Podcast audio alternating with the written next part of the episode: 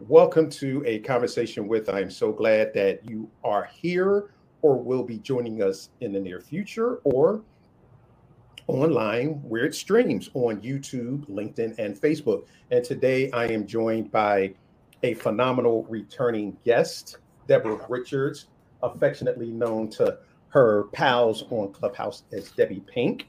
And Debbie is a four time Emmy Award winning filmmaker. That's right, ladies and gentlemen. One, two, three, four, four time Emmy Award winning filmmaker.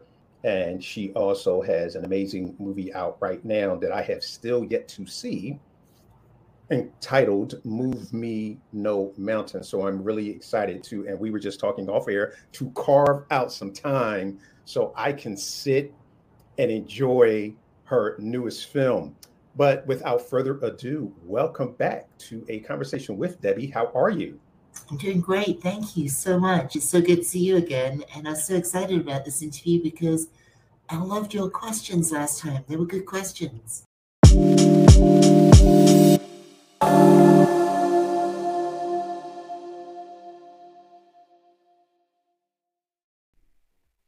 Welcome to a conversation with where we sit down with some amazing people in the film, media, and entrepreneurial space. We're going to talk about what makes them successful and hopefully we'll give you something to help you maximize your business, but more importantly, to maximize your life. So sit back and enjoy a conversation with, and I'm your host, Floyd Marshall Jr. Yeah, you know, well, I uh, I try. You know, that's I, you know why I ask those types of questions because for me, this is a learning experience. Mm-hmm. So not only um, am I interviewing, you know, phenomenal people, I am actually uh, learning and and just adding to my knowledge base. So every time I interview someone such as yourself, and you say something, and it's a perfect example. I was listening to another interview that you had done on Mighty Dragons, and and I learned quite a bit. Oh, I learned I learned quite a bit. So let's let's get into this. So you know what? And I was thinking about that when I was when I was listening uh, to to your interviews and doing some more research. And my question is, what made you decide to one day just say to yourself, "I want to be a filmmaker"? What what was the the catalyst with that? You know, it's so funny. Um, I'm, I'm giving a, a talk tomorrow night mm-hmm. to um, the employees of Meow Wolf, which is an art installation here in Vegas. And they wanted me to put together a little slideshow and presentation because I'm talking for like an hour and a half. So I started putting it together, and they have some guidelines and some kind of like suggestions. And as I'm putting it together, I'm like, oh my gosh, this is a trip down memory lane. This is a whole, I had to tr- kind of track it back. So it's so funny you asked that because it was very, very. Uh, uh, it, I was examining that question today in slideshow form, and and basically what had happened was, it was really two things.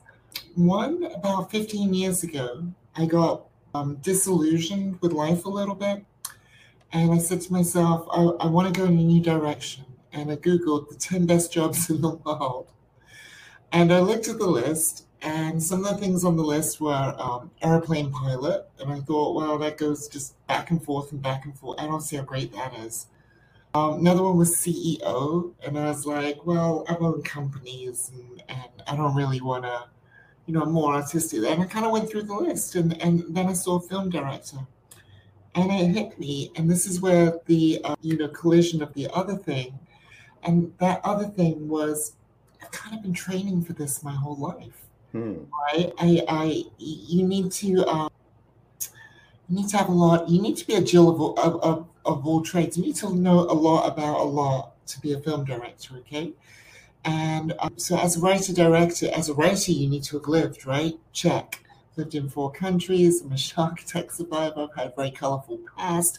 I used to be a world champion flair bartender. So I've lived. Okay, so that box is taken care of.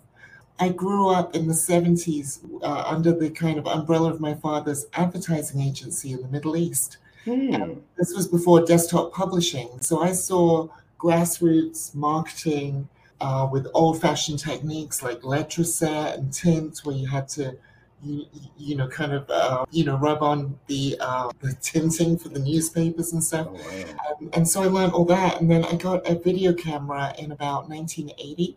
And around the same time, I think I got an Apple III. And uh, so the, the video camera was my sister's because she was older than me, but I kept using it because I would build Muppets and then film Muppets. Mm. And, and, then I would kit bash like Airfix kits and make spaceships and film those and put the black and white filter on it and film them landing into talcum powder for moon dust and all this stuff. And this was in like 1980, 1981.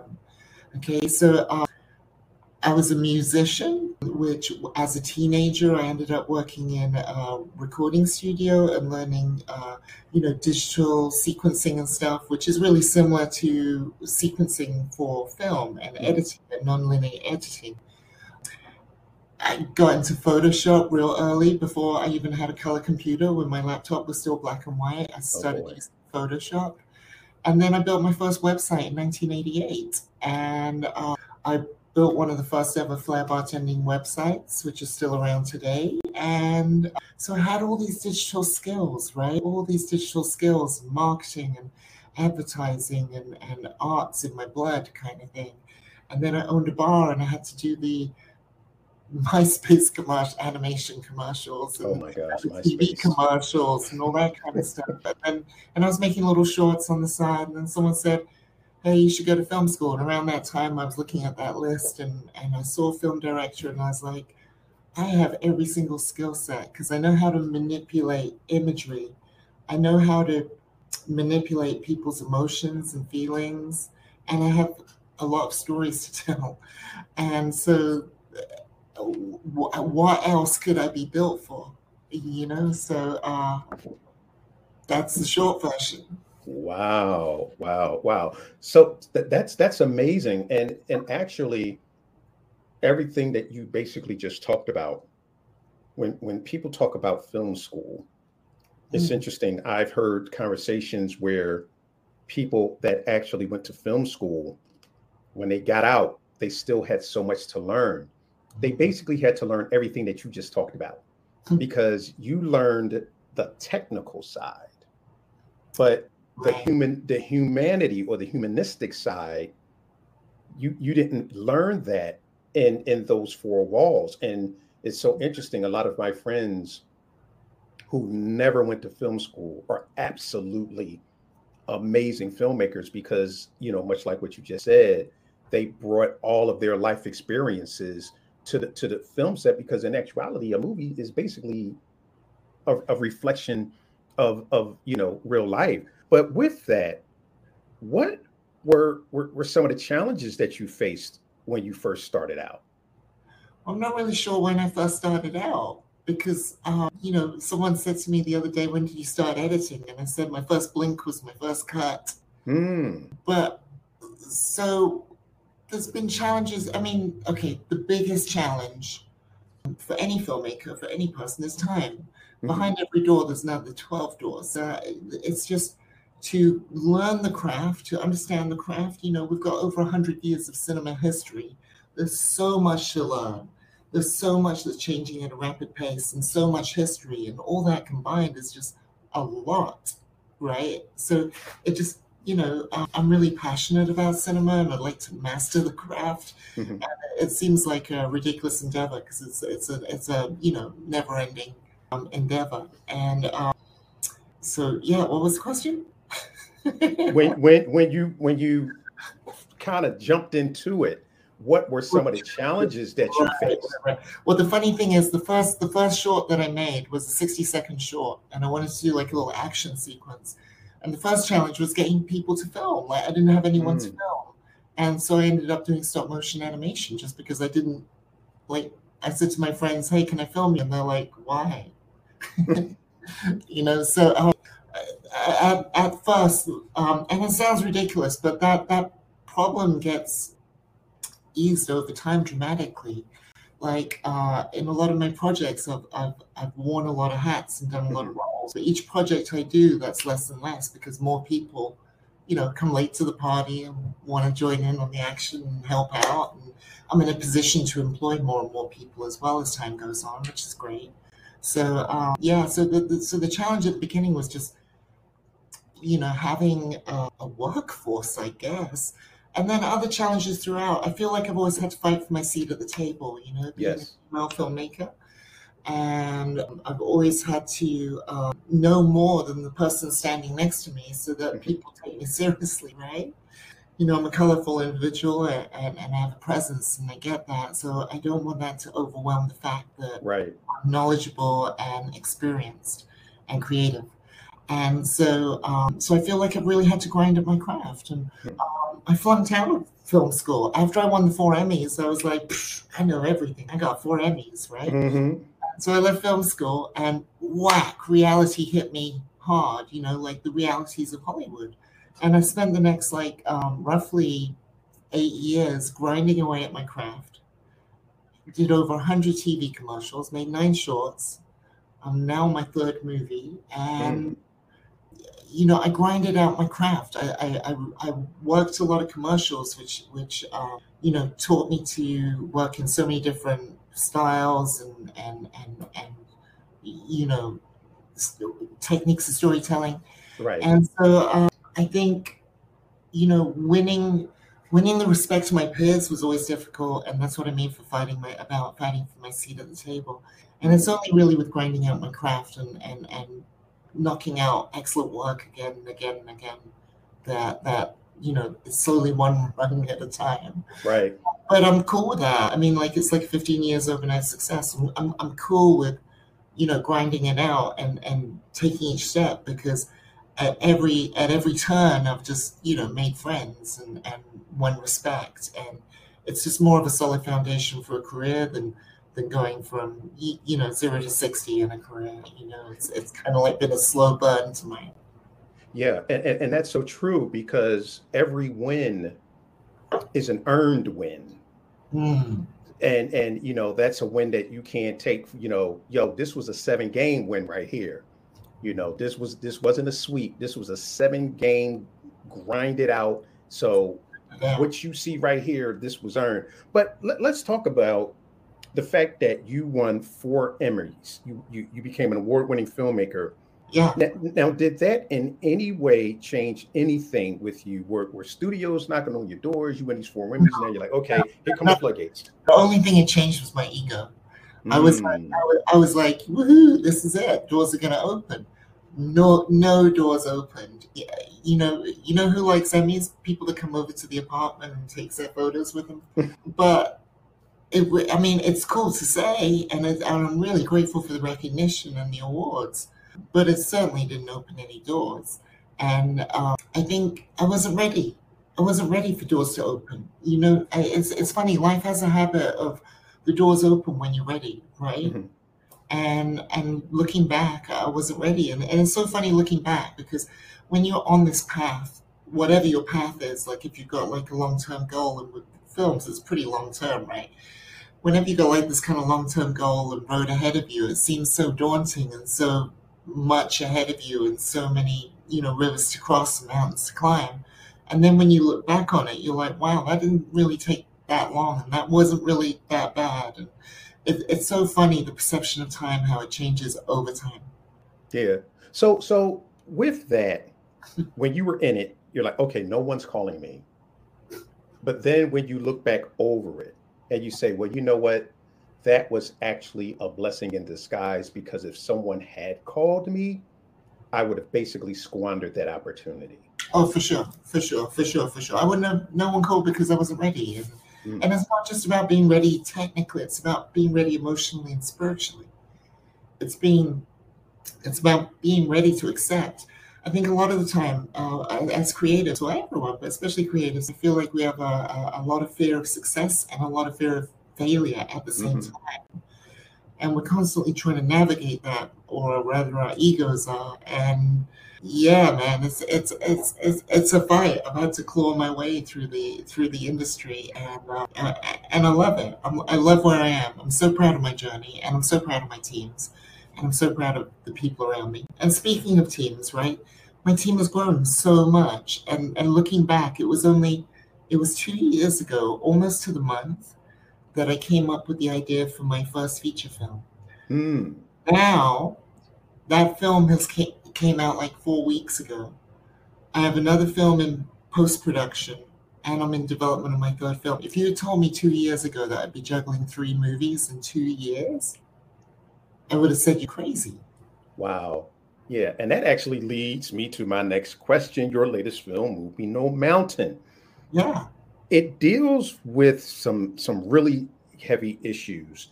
The issue of homelessness, guilt, death, and and, and some other things in, in a backdrop of amazing contrasts. How did you come up with, with the idea for, for, for, for this film? I'm not really sure. I just woke up one morning with the uh, the title, the story, and the protagonist in my head. And the, wow. the plans to film, but I just woke up and, and thought, here we go. This is a cool story. And prior to that, I was going to shoot a horror movie for my first film. Mm. And then I woke up with this idea, and I was like, you know, I don't want to do the same thing that everyone else does and just do a horror movie. And everyone said, you know, horror genre, horror genre, horror genre, because that's going to sell the best. And it's financially makes the most sense. And, and I didn't do that. I took the tough road. I mean, for your first feature film, you're supposed to use two actors, one location, right? I had like 40 actors, 40 locations, dogs, scorpions, pigeons, underwater scuba stuff, fires. You know, I, I, I did the complete opposite and I went with a suspense drama. And I told a, a hard story, but an original story and I'm really proud of the fact that uh, my movie is original and has a voice. And for my first film, it's like it's a statement. It's like, okay, guys, you know, this this might not be the best cinema in the world ever, but this has a voice, and this is someone. This is a director to watch out for. You know, this is someone to uh, pay attention to. And I think my work has always done that, and that's why it's slowly, you know, brought me fans and, and brought me momentum and, and the juice to now be a full-time feature filmmaker. Yeah, that's awesome. And and the fact that as you said, it's original because in today's world it's about the, the, the franchise. You make one and then you the pendulum swings, man. The pendulum yeah. swings right now. I mean, you, we can already see the death knell in the in in the bed of um, you know the Marvel stuff and and mm-hmm. and movies that are being produced at eighty million dollars with another eighty to hundred thrown in for P and A is unsustainable and and the pendulum swings. You know, the middle class of movies in the '90s, the kind of movies that Matt Damon made a career of, have, have kind of withered and died. Mm-hmm. Um, you know, the, the ten million dollar to like sixty million dollar kind of bracket, and and and I just feel like it's going to swing the other way and, and slowly come back because uh, the movie biz, the way it's operating right now, doesn't seem sustainable. No, it, it doesn't, and the that those movies that was basically the sweet spot. You had some really, really good films in that 10 to 60 million dollar range. But of course, all like so many classics. Yeah, absolutely. Yes, because and then when the, the, the really big films you know started coming out, it it really pushed indie filmmakers filmmaking almost to the brink of extinction. Well, I think the pendulum's going to swing. I think uh, the, yeah. streamers, the streamers are the uh, modern studios of today, and their business model for just creating their own content is is, is not cost efficient. And so I feel that there's going to come a point, a breaking point, where they're like, you know what, we're going to start engaging independent producers again and, and purchase mm-hmm. content from them. And, and, I feel that's that, that that's going to happen. Yeah, I, I'm definitely looking forward to that. But back to your film. Mm-hmm. How did you meet your your lead actress? Oh, that's such a it was such a cool happenstance. I went to uh, Sundance 2020. So this is like a couple weeks before the pandemic, literally. And uh, it was my first time there. I drove up from Vegas and uh, I went to this kind of like satellite event that was like a, a pitch type of thing where you go and you pitch your idea for a movie and uh, the winner wins X amount of stuff or whatever. And uh, I was really confident about my pitch. I had a rough cut of my short, dark lights, and I played it, and uh, like no one got it. Everyone was mm. like, huh? And the one person in the room that got it was uh, Catherine Lilly, or cat, and she um, she had a movie that was um, debuting at Sundance. It was in competition called The Evening Hour, and she was the only one in the room that got my short. And she came up to me and she was like, "Oh my gosh, you're amazing! I want to be on the Debbie Richards train. Uh, I get it. Negative space." And I'm like, "Oh my gosh, you're my people." So I, so I promised her that first opportunity I got, I'd write something for her. And um, so I wrote the role specifically for her. So was it hard writing that film? Because you, you said you wake up, you've got the movie, you've got the title, you've got everything. Yeah, it is hard. It's hard. And here's why. It's emotionally hard being a writer because I think the biggest quality you have to have as a writer is you've got to be able to empathize. Right? You've got to literally put yourself in other people's position and, and, and, and go through that. And I did a lot of research for the movie. I mean, uh, it's well known that I worked with Las Vegas Rescue Mission and Shine Light mm-hmm. Foundation to, to go meet people like that, but also the movie deals with grief. And I did a lot of research on YouTube, watching videos of people that accidentally killed someone mm. and how they lived with that uh, trauma. And, you know, I'm an artist, right? So I feel like I'm this big antenna, and whatever you put in front of me, mm-hmm. I'm going to absorb I'm going to artistically digest and process, and then I'm going to spit it out.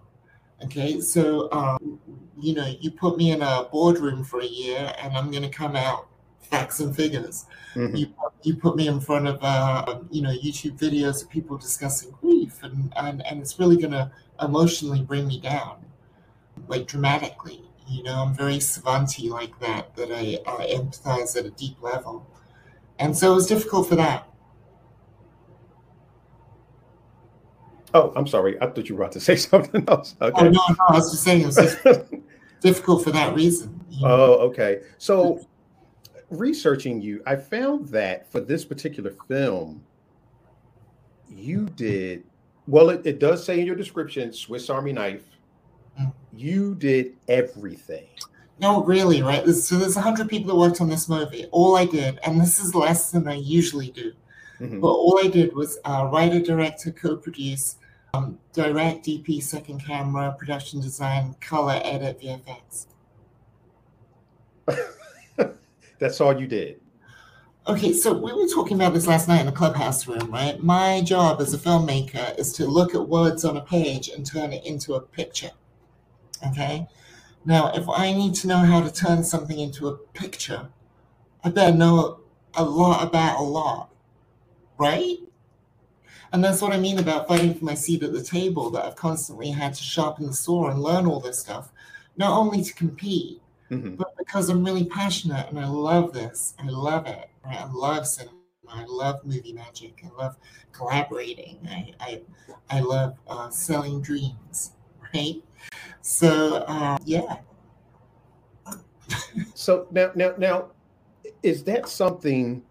Let's say we're talking to a new filmmaker yeah. You know, and especially female filmmakers. Uh-huh. Is that a path that you would recommend that they take, that they learn how to absolutely do everything on a set? So, you know, that's something that I recommend to anybody. But would you, yeah. Would you really but is that something that you would recommend that they that they learn every single mm-hmm. uh, aspect of, of, of the film set? Not necessarily, because it could take your lifetime. I mean, I'm I'm proud of my age, by the way. I'm 51, and it's taken me a lifetime to get to the starting line. Mm-hmm. Right, and every path, everyone's path is different. I think the best advice is is probably just reverse engineer the dream. What's the dream? What is it you want to do? Do you want to learn everything else? Like, if the dream is being a film director, you, is, is that the question? Like, what's the best pathway to be a film director? Well, well, you know, as you said, if if if you want to know how something, you know, how how a picture, you know, for lack of a better word, fleshes out, then you better know yeah. how to do it yourself. So let's say because you said you you did you did editing, you did second you, you did second AD, you did all of those those different things. Second, so is that something? second so second camera i'm sorry so is that something you know that you would recommend even if you just get a rudimentary understanding of it well this so, is why I love, this is why i love film school i recommend going to a community college uh, film introduction class because you'll get a little teaser of, of these right. different you, you know disciplines and you can decide which one to to to you know which rabbit hole to go down i think in life if you're a specialist you make more money and if you're a generalist you get more work but make less money hmm. so well yeah that's that's that's that's a that's that's an interesting take. I guess it would really depend on you know what direction you want to you wanted to actually go into. But right exactly reverse engineer the dream. If, if being a film director is the dream the right. most common pathway okay and everyone's journey is different right? But the most common pathway is through writing. Because as a writer you are directing the director from the page from the jump. Mm. You know so it's the easiest jump it's easiest transition to make from writer to director. But that doesn't necessarily mean that that's going to guarantee your success in in the movie biz because you're competing against people like me who are obsessive and like you say you know learn all these different departments and stuff. Um, the reason why i'm going to get a job over most other people is because i understand how all these different components work and in work in conjunction with each other and their impact on the next part of the pipeline mm-hmm. so it makes you know, a valuable asset as a director to be able to, you know, a director who's only written and, and then directed, and you say, hey, we need to shoot this at a location, uh, we, we, we, we, we need a certain location. And they're like, oh, wow, this can only be filmed in New York City because New York City is the only place where we have the skyscraper or something like that. Whereas, right. whereas me, I can be like, well, we only need a section of the city because I know we can do a set extension with VFX on this and yeah, yeah, yeah. So, you know, just being a good writer doesn't mean you're going to be a successful director, but it is the most common pathway to directing. Hmm. So, a question about your film. You you mentioned Stanley Kubrick mm, a few times. Yeah, yeah, last time. So, did this movie pick you? Yes thousand percent. Because he, he actually, that's a famous quote of his that you you don't pick your movies, they pick you. And, and it's such a shitty truth. Because sometimes you'll have other plans, like John Lennon said, uh, you know, like, like, what was the famous John Lennon? Because sometimes life has other, what was that? But anyway, so you got other plans, and then all of a mm-hmm. sudden, uh, you know, life has got a different, uh, you know, thought for you. And so, uh, yeah, like, I mean, I woke up with the idea, okay, and then what's crazy is I always said I would never do a documentary. And so we're in post production of Move Me No Mountain. And two friends of mine interview me who used to be, oh, sorry, they're still bartenders and they got like a mm-hmm. bartending podcast. And I used to be a notable character in the bartending world. So they wanted to interview me about my contributions. And they were also curious about my new life in film. And so the three of us were talking, and I was like, wow, we should do a documentary about, you know, flair bartending. Like, um, there's never been one. Hmm. And they were like, yeah. And then this this whole new project fell in my lap, like while in post production. And we've actually finished shooting uh, my second movie while in post production of my first movie. Wow. And I always said I'd never do a documentary, but this one just fell in my lap, and I was like, we'd be nuts not to. So that's another case of your movies picking you, and mm-hmm. it's frustrating because sometimes I got other plans, and you know, movie making is really difficult. So it's like swimming upstream. So when the current takes you one way mm-hmm. by chance, just go with it. Make your life easier. Just swim with the current. And so when a when an opportunity falls in my lap, it, it's silly to ignore it and say, no, I'm going to ignore this amazing opportunity because I'm really focused on doing this. And this leads me to one of my quotes, actually, that I'm not known for. I often tell people, uh, you know, some of my best A plans started life as B plans. Hmm. That's interesting. But you know what? But but but that's so true. And and and, and you can look at it another way that you may want to do something at the moment, but as with anything, the time isn't right. Like going back to when you were talking about the four Emmys, you win four Emmys, but no one's knocking on your door because the time wasn't right. So you may have an idea and you're saying, you know what, I'm really ready to go with this idea. And the universe is saying, but you know what, Debbie? Not right now. Right. That's why it's so important to listen to that little voice inside of you. That little voice inside of you, you know, listen to it. What is it? Keep one foot in the past, one eye, eye on the future, but your ass in the present. Mm-hmm. Absolutely. You know, be in tune with that, that continuum.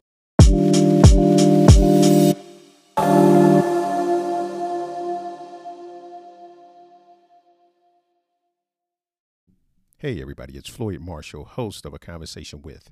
Have you ever listened to a podcast and said to yourself, I'd like to ask him a question? Well, you can. Just message me with a question or a comment, and I'll make sure to respond to it in the very next episode. To your success. Visit anchor.com to send Floyd a question.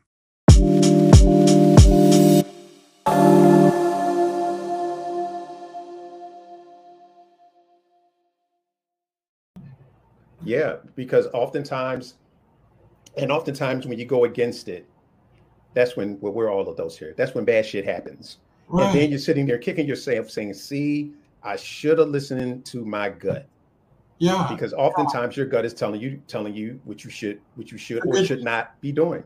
For good reason. Your gut yeah. saying, "Get the hell out." Yep. So let's let's talk. I, move me no mountain. Yeah. You decided to go I guess after some some thought, you you decided to go uh, with the decision of going straight to to Amazon, as opposed to doing the uh, the, the festival runs. What what right. what made you decide to do that? Well, it's interesting. It was a two pronged strategy. Once we finished shooting the movie, we we said let's enter it into a bunch of festivals mm-hmm. uh, to build pedigree, and at the same time we'll look for a distributor. Okay. And if we get a distributor, we got to go with that option over festivals because we have a fiduciary responsibility to our executive producers to uh, get to monetization as quickly as possible. But they've been waiting a couple of years now. So, uh, so it was like, well, whichever one pops 1st mm-hmm. So we entered into about 10 festivals. And then we went to, and at the same time, we went to AFM, the American Film Market and it was my first time there. It's very exciting. For those of you who don't know, it's like a, a big industry meetup of uh, independent filmmakers and distributors, film distributors, and it happens in uh, Santa Monica at a hotel where they take out all the beds, and each room is a different distributor. And um, it's kind of like speed dating, and you meet all these industry people. And we walked away with like ten offers on mm. the movie. So we took a couple months to go through those offers, and and as you know, it takes a couple months to get feedback from festivals of whether you've been accepted or not. And we decided to sign with Indie Rights, and they had a they have a, a great reputation in the industry, and we're very excited to be partnered with them as our distributor. And uh, so as soon as they released the movie, we had to um, like withdraw it from all these festivals. Wow. But you know what? I am so glad that you mentioned AFM because I was in a room with you a couple of months ago and mm-hmm. you were talking about your entire process and how you navigated AFM. And I thought it was absolutely amazing. So can you just go over a little bit of that? Because a lot of us were like, well, wow, are you are you going to actually do a course? Because the way you mapped it out, the, the strategy was was was absolutely amazing. So can you talk a little bit about how well, you approached yeah. going to AFM? Well, it, what's funny about that is that we, we left it until about five days before AFM, before even deciding to go to AFM. I was on Clubhouse. Wow. Yeah, yeah, I was on Clubhouse, and someone and I said, you know, should I go? And someone said, Are you crazy? You just finished a movie. Of course you should go. So I thought, okay, let's let's research and cram. And then we really crammed hard. I think I worked like 48 hours straight.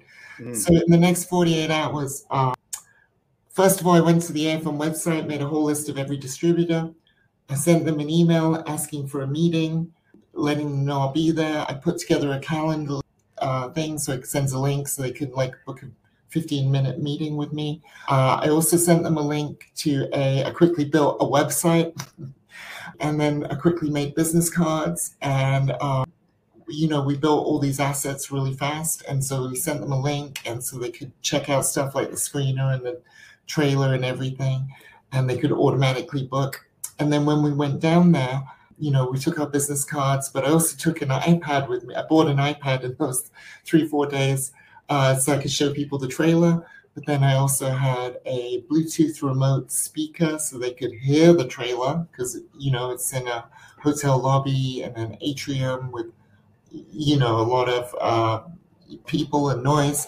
I also took uh, mints for like after lunch so that, you know, I'm not like nasty breath. like uh, cell phone batteries as well in case someone's cell phone ran out. I can make friends, you know, say, hey, let me help you out. Mm. And because it's a it's a relationship business, right? So you want to be cool and you want to make friends, right? And just don't be a dick. So, uh, so I went to great lengths to uh, do the opposite, and make myself helpful, and and Mhm. and uh, just went in really really positive attitude. And we were told like five days before it, we won't get any meetings. And I think we had like going in, we had like 15 meetings, and uh, we walked away with 10 offers. So uh, that's a little rundown. I, I think we did some other stuff I can't even remember, but that was that was the bulk of it. Uh, you know, yeah, because when you were talking about it about it on Clubhouse, I said, "Wow, that is that is so fascinating," and and it's even more fascinating now because of of the time crunch that Yeah. you guys were under. Oh, I had trailer as well in that time Wow. as well. Yeah, So you did a trailer and then put all of that together. trailer, website, business cards, Calendly, emailed everyone, responded to everyone, bought an iPad, got a speaker, packed extra batteries, and mints. Wow. So you know what? Be- before we came on the air, we were talking about time management. And buy the tickets and book the Yeah, see hotel. that's wow. See, that's crazy. So you know what? I had some questions, but I'm going to turn those over because this is this is interesting. We were talking about time management Yeah, and basically everything and, and how you know time management, everything's kind of you know a little messy at the moment. But with you re- relaying that story,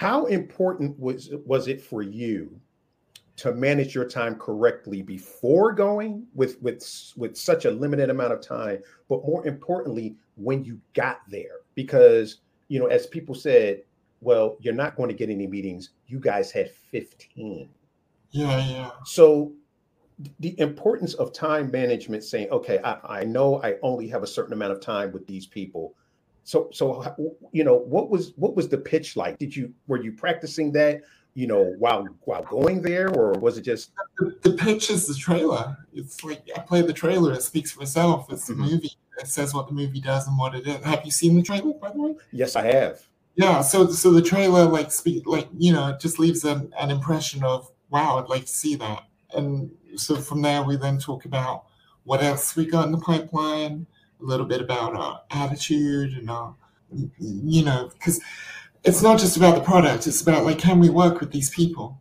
right we, we talk a little bit about who we are and and what we like and what we don't like and and make friends because yeah it's going to be representing your movie like that's a you know three five seven year relationship potentially mm-hmm. you yeah know? so you're you're absolutely right and, and you mentioned something and you keep bringing this word up friends yeah and, and, and, and relationships. And I think sometimes people they really don't hone in on that. You know, the, the fact that you you uh, got your lead actress by building a relationship, and then another gentleman that was in your movie, he was a who was a Facebook friend, also by by building relationships. So if if you were talking to someone about to come in this industry, besides having a good work ethic, is, is relationship one of the, the foundations that you would tell them to really work on? you meet the same people on the way up as you do on the way down. Period. Right? You you know your film school buddies of today could be like the, the president of sony tomorrow. Mhm. you know think about that like every gig i have leads on to another gig it's just a complete relationship business this uh, talk i'm doing tomorrow night at uh, meow wolf in las vegas is because i've been friends with the person who is now the manager there but Mm, I was friends with her for like 15 years, and, and she used to own a body painting place, Skin City Body Painting, and I would go and make videos for her. Now, 15 years later, out of the blue, I get asked to go speak to, uh, you know, the, the, the people that work with her. So it's it's all relationships, right? It's all relationships, and yeah, everyone wants the same thing. Every professional wants the same thing. They want to work with people who are at the top of their game, mm-hmm. who are lovely to work with. That is so true because, especially when you're shooting a film. Oh yeah, it gets stressful, right? Yeah, and you're there all day. Yeah. So you would like to be there with someone that you you, you absolutely love. But I, I, just wanted to ask you really quickly because you know we're we're coming up against it, and I don't want to keep you all night. You you were talking about filming a scene and and Move Me No Mountain, and you were in the tunnel, uh, catching a shot, but you were sitting next to some very unpleasant stuff. so yeah. So, uh, you know, obviously the tunnels in Vegas, they have inhabitants, and some of those inhabitants use, you know, places in the, the, the tunnels to, to relieve themselves. And, uh, you know, I'm lining up this shot, and it's, uh, it's of our um, pseudo male, uh, you, you, know, uh, protagonist. And uh, it's a beautiful shot. The light's hitting his head just right, and it's lined up, and it's great. Mm and everyone's commenting, "Oh, it looks so great, looks so beautiful." And I look down, and there's literally a human turd next mm. to me. It's like the dichotomy between the, the images you're selling, right, versus the reality of what it takes to get them is, is shocking sometimes, you know. Yeah, and, and and the reason that I, I I wanted you to share that is because oftentimes when people see you at the premiere looking beautiful in your dress or your gown, and and they see your co-stars and everyone's you know sashaying by and the lights are flashing. That's what they're not understanding. Oh you know let me let me let you in on a secret. Making a movie is miserable. It's like it's it's not fun right? I mean like it is in a really sick and twisted way. It's so unfun that it becomes fun if that makes sense. Mm. Like it's, it's, it's long hours, it's constant challenges, it's hurry up and wait, it's hot weather, cold weather, uncomfortable weather. It's um, everything stacked against us. We're running out of light. Um, we forgot something back at base. Uh, what, what what do you mean there's, there's no cold there's no hot food today? It's it's all every what do you, what do you mean the actor missed their flight? What what what what what do you mean we forgot the camera? It's all of that. it's all of that and a and a basket of stress. So it's bananas that anyone ever actually makes films and and and the whole process is mind-numbingly hard and ron howard was once famously quoted as saying that every movie will break your heart at some point. point and uh, and i think he's wrong every movie breaks your heart over and over and over again that's the reality it's a tough, you know, when, when any, whenever any anyone says "Move Me No Mountain," the first thing I think of is tough gig. Wow, tough gig. But let me ask you this: tough gig. Was it was it worth it though? Oh hell yeah, hell yeah, absolutely, one thousand percent. It's so crazy because uh, okay, so prior to "Move Me No Mountain," I'd been you know roughly fifteen years freelance editor, roughly ten years freelance director 100 commercials, nine shorts, four Emmys. But I wasn't a film director. I wasn't like I'd even done a special for the History Channel, mm. but I wasn't a film director. Done animation for Walmart, done X, Y, and Z. You know, and like done a commercial for JLo, blah blah blah. Still not a film director, right? Mm. And the magical line that has been crossed since Move Me No Mountain has come out is, well, not only am I working, well, I have another film in the can and working on another one, but I'm a full time feature filmmaker, and no one can ever take that away from me. And that's been my dream for a long time. And I'm very proud of the movie, and I'm very proud of the originality and the um, team that made it. And I'm proud of bringing awareness to people of the realities of um, homelessness in uh, modern urban America. And I'm incredibly proud of it. And it seemed like impossible looking at this, you know, proverbial mountain that's going to climb uh, excuse the pun. And now that I'm the other side, I've learned so much. I've grown so much. I feel my soul feels bigger. Mm. I, feel, I feel more. I feel more able to accomplish more, and I feel more accomplished. And I know the reality of what it takes to make a movie from ground up, from bootstrap in two years at an independent level under half a million dollars. I know exactly at every step of the way what it took, what it takes, and how to get it done. And now I can just take that knowledge and bring it over to the next one, which is a bigger project, and you know, learn more and continue that step process. And uh, it's very exciting. So I wouldn't change a thing. I'm incredibly proud of it, and I'm so excited that it's out. Out now, streaming on Amazon Prime, uh, YouTube, and Google Play currently. So I'm really excited. The reviews are coming in, and uh, it's exciting. And I get to see people like you again after yeah walked away at a computer for six months. Yeah, and, and you know what? That that was and and ladies and gentlemen, if you don't listen to any other part of this podcast, I truly hope that you just listen to that and then rewind it and replay it again. And here's why. She earned that. And it is so much better when you earn it as opposed to somebody giving it to you.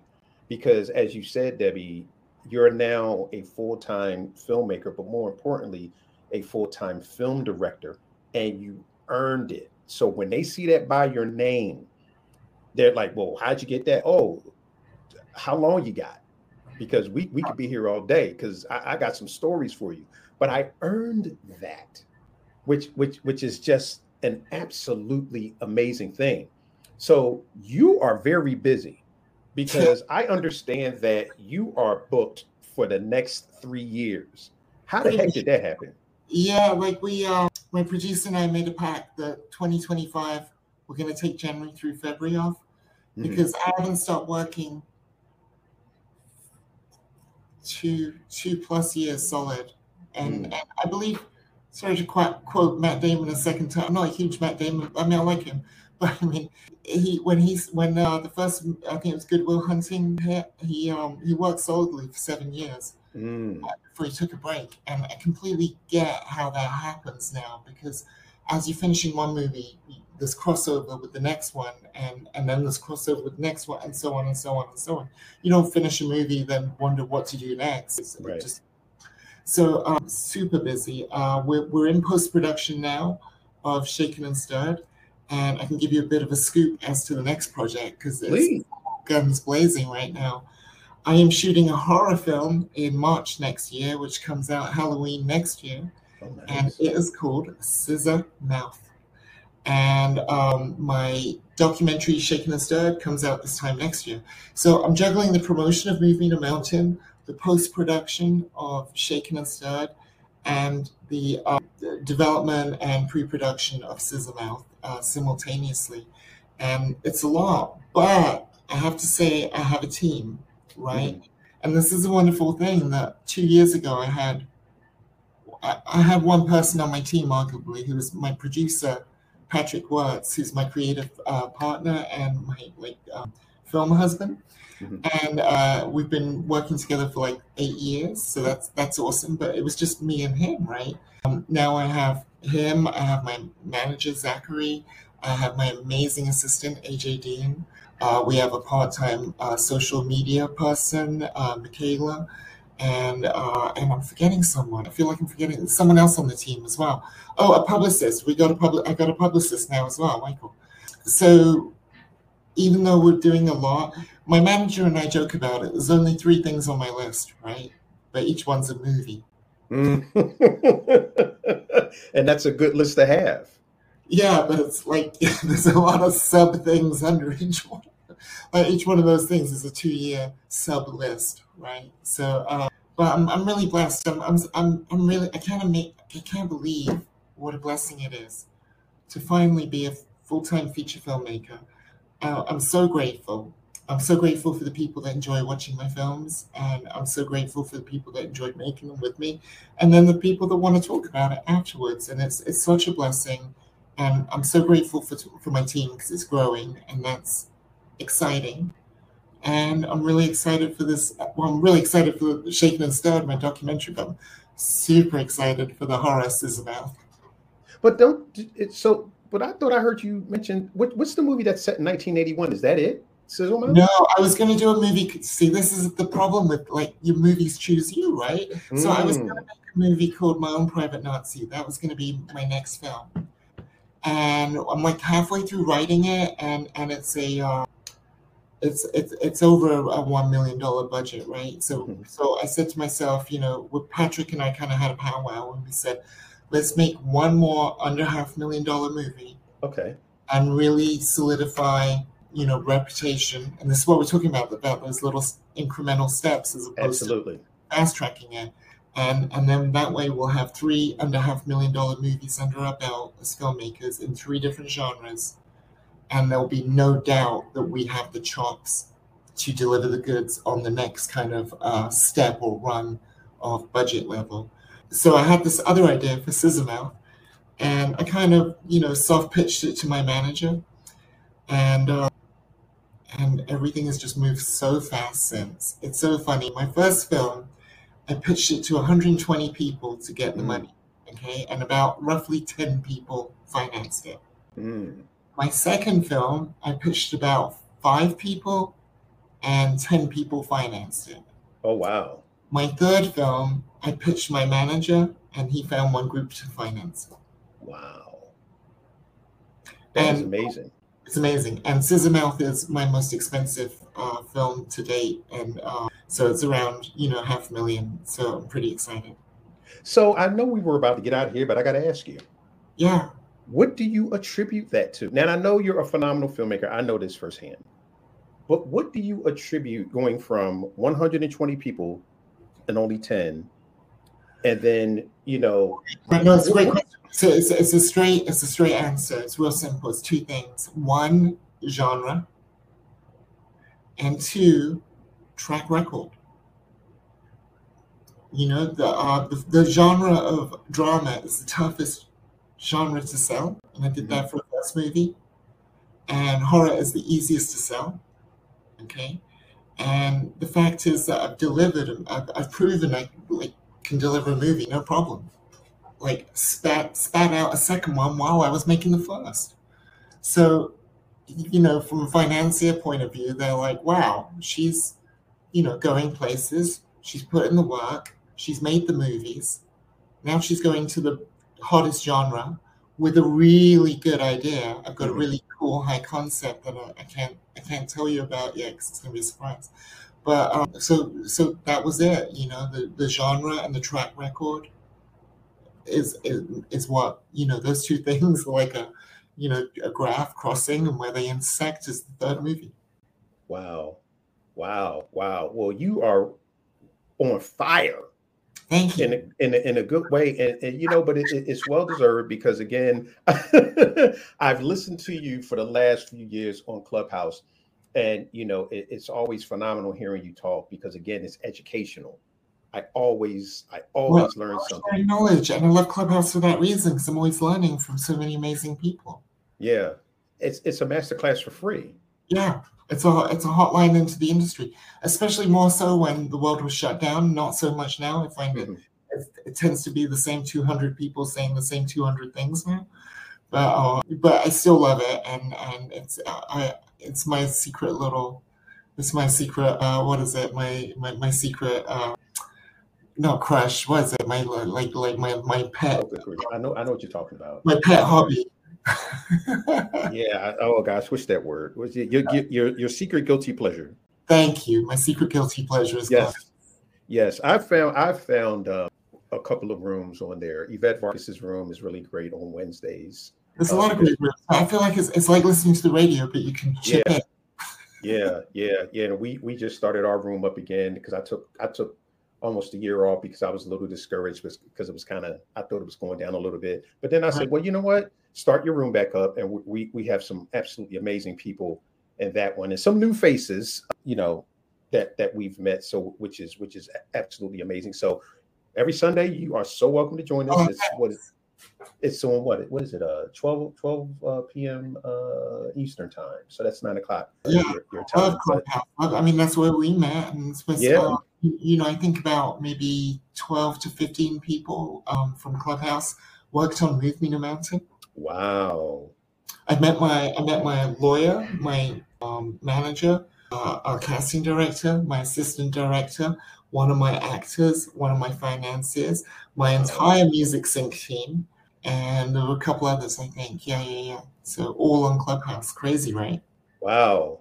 Wow. And and the beauty of that is the beauty of Clubhouse. It was such a blessing because four years ago, all of those people that you just rattled off, it would have taken you years. Yes. Years to meet all of them and to 100. actually have them in one if if you if you ever even got the opportunity to meet them. Yeah, I wouldn't have had access. I mean, I don't live in LA, so I'm not at networking events. And uh, you, know, once upon a time, I used to do pitches that used to cost like I think it was thirty dollars for a five-minute phone pitch mm-hmm. to an mm-hmm. executive in Hollywood. And I did a lot of these. I did like fifty of these uh, over a few years, right? And and you know, the reality is, in hindsight, you realize you're not really pitching to an executive. You're pitching to the executive's assistant assistant, mm-hmm. and the executive's cashing in, yes. right? And out playing golf or whatever on a Saturday. So, uh, so, so it's just meaningless and waste of money. And and then all of a sudden, I get on Clubhouse. I think it was uh, two years ago now, maybe. And uh, yeah, it's got to be like two, two, yeah, two years. Mm-hmm. And uh, everyone, it was the shutdown, so everyone's at home. And all of a sudden, I'm on stage sitting between one of the writers of The Simpsons and one of the writers of Little Miss Out, Mrs. Doubtfire or something, and and and with you know like all these important executives in the movie biz. And um, and at first I was like an eager beaver. I was like, hey, look at me, look at me, look at me, look at me. Mm-hmm. And people were like, ooh. And and then I was like, okay, chill, chill, just hang back and let things work itself out organic and don't be that eager beaver because I was just so excited after years of trying right. to, you know, make these connections. And I think people do get like a little bit like that when when they meet people that they feel can offer them something, right? Mm-hmm. So, uh, so I learned to chill, and I learned to. Uh, it, it, helped me really develop my kind of uh, organic um, relationship build, like laid back digital relationship building. Because I'm laid back in real life. Mm-hmm. online, it's like, oh, this is a person I need to. Blah, blah, blah, right. right. So it, learned, it kind of being on Clubhouse over the last couple years kind of taught me to kind of lean back a little and um, chill and let and just be there to learn and be there to, to, to teach and and share and add value where I can and the, then those relationships will flourish and it's a beautiful thing. Yeah, and, and it's and it's as you said, it's organic. And what we all learned was that although they, you know, held various lofty titles, at the end of the day, they were just people. Yeah. Because when you would get in a room with someone that hasn't been outside in two weeks, look, if you haven't been outside in two weeks, I don't care if you're the head of Warner Brothers Studios or if you're the person emptying his trash, you are going stir crazy. So the fact that you could actually sit and talk to other people, you couldn't physically touch them, but the fact that you could sit, you could talk, you could you could share your your your uh, your fears and your frustrations over the fact that you couldn't do anything, you couldn't work. That that bonded people so this person like able to talk to someone without seeing their face, without any prejudgment. That was huge. It's like a it's like a wall gets taken away and, and, and it's more intimate. Yeah, that was huge because I, I I suffered from that as well. When you're sitting on stage, like, oh my god, oh my god, oh my god, oh my god, and you're, you're you're so eager, and you know you're kind of getting shut down. But then after a while, I said, you know what? I'm just going to go in the room and be me, and if they like it, they like it, and if they don't, they don't. And when I did that, the connections that I've made, but more importantly, let, let me rephrase that the friendships and the relationships that I have built, the connections was basically the icing on the cake. Mm. But to actually call these people friend, because uh, last year I actually ended up flying to LA for a film festival and I met a lot of the people for the first time in person that I had been talking to on Clubhouse for a year, and it was like meeting family. Right. Yeah, you you end up because we we spend a lot of time. I mean, I speak well. I spend a lot of time on Clubhouse, and I feel yes, like we you say we, we we did. Yeah, we, we, do, and, and so you know you get to know people and you get to mm-hmm. bond, and that's that you know that word organic and and just yeah. So it's very it's very fun when you meet in real life IRL, and you, meet these people, and it's very exciting. And um, Yeah, I actually have someone from Clubhouse coming to stay on my couch next week. Or wow, that's awesome. So, so that's, there you go. Yeah, and I, will actually be out in LA in July because I'm coming. I'm going back out uh, to uh, to the film festival again. But you know, when I'm in Vegas, I know I know who to call up. Oh yeah, oh yeah, you better. I know who to call when I when I because I think we my wife and I will. When you get to Vegas, call me two weeks before and let me know you get to Vegas. Yeah, like, because fine for you because people do that to me all the time. They'll like text me and they'll say, "Hey, I'm in Vegas," and I'm like looking at, I'm like. I will definitely, I will definitely do that. But Debbie, I am not going to take up any more of your time. This was absolutely amazing. I am so, so excited much. for everything that you have going on. And I will now get to tell people I know her.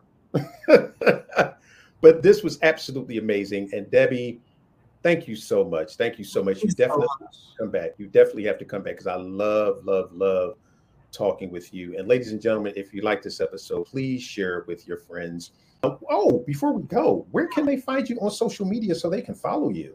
Oh, it's real easy. If you just Google Deborah Richards, everything will pop up. But I'm really active on Instagram. So just just Google my name and my Instagram will pop up and follow me and I'll follow you back and we can be Insta friends. Make sure you follow her, ladies and gentlemen, because she is a wealth of knowledge. Look, get that free knowledge. It's it's it's nothing better than a low, low price of free. So again, if you like the episode, share the episode, leave a comment on on uh what is it, Apple, Apple Podcasts, YouTube, LinkedIn, whatever, if you enjoyed the episode. But make sure that you listen to it again because there were some very phenomenal things uh, that that Debbie talked about that will absolutely level up your filmmaking, and that's what I love about doing this podcast she taught you some stuff tonight that is going to level you up. So I hope that you listen again and share it with your friends. And again, thank you so much for joining myself and the amazing and comparable Debbie Richards on a conversation tonight. And as always, love this like a hobby, but above all else, treat it like a business. Have a great night, everyone.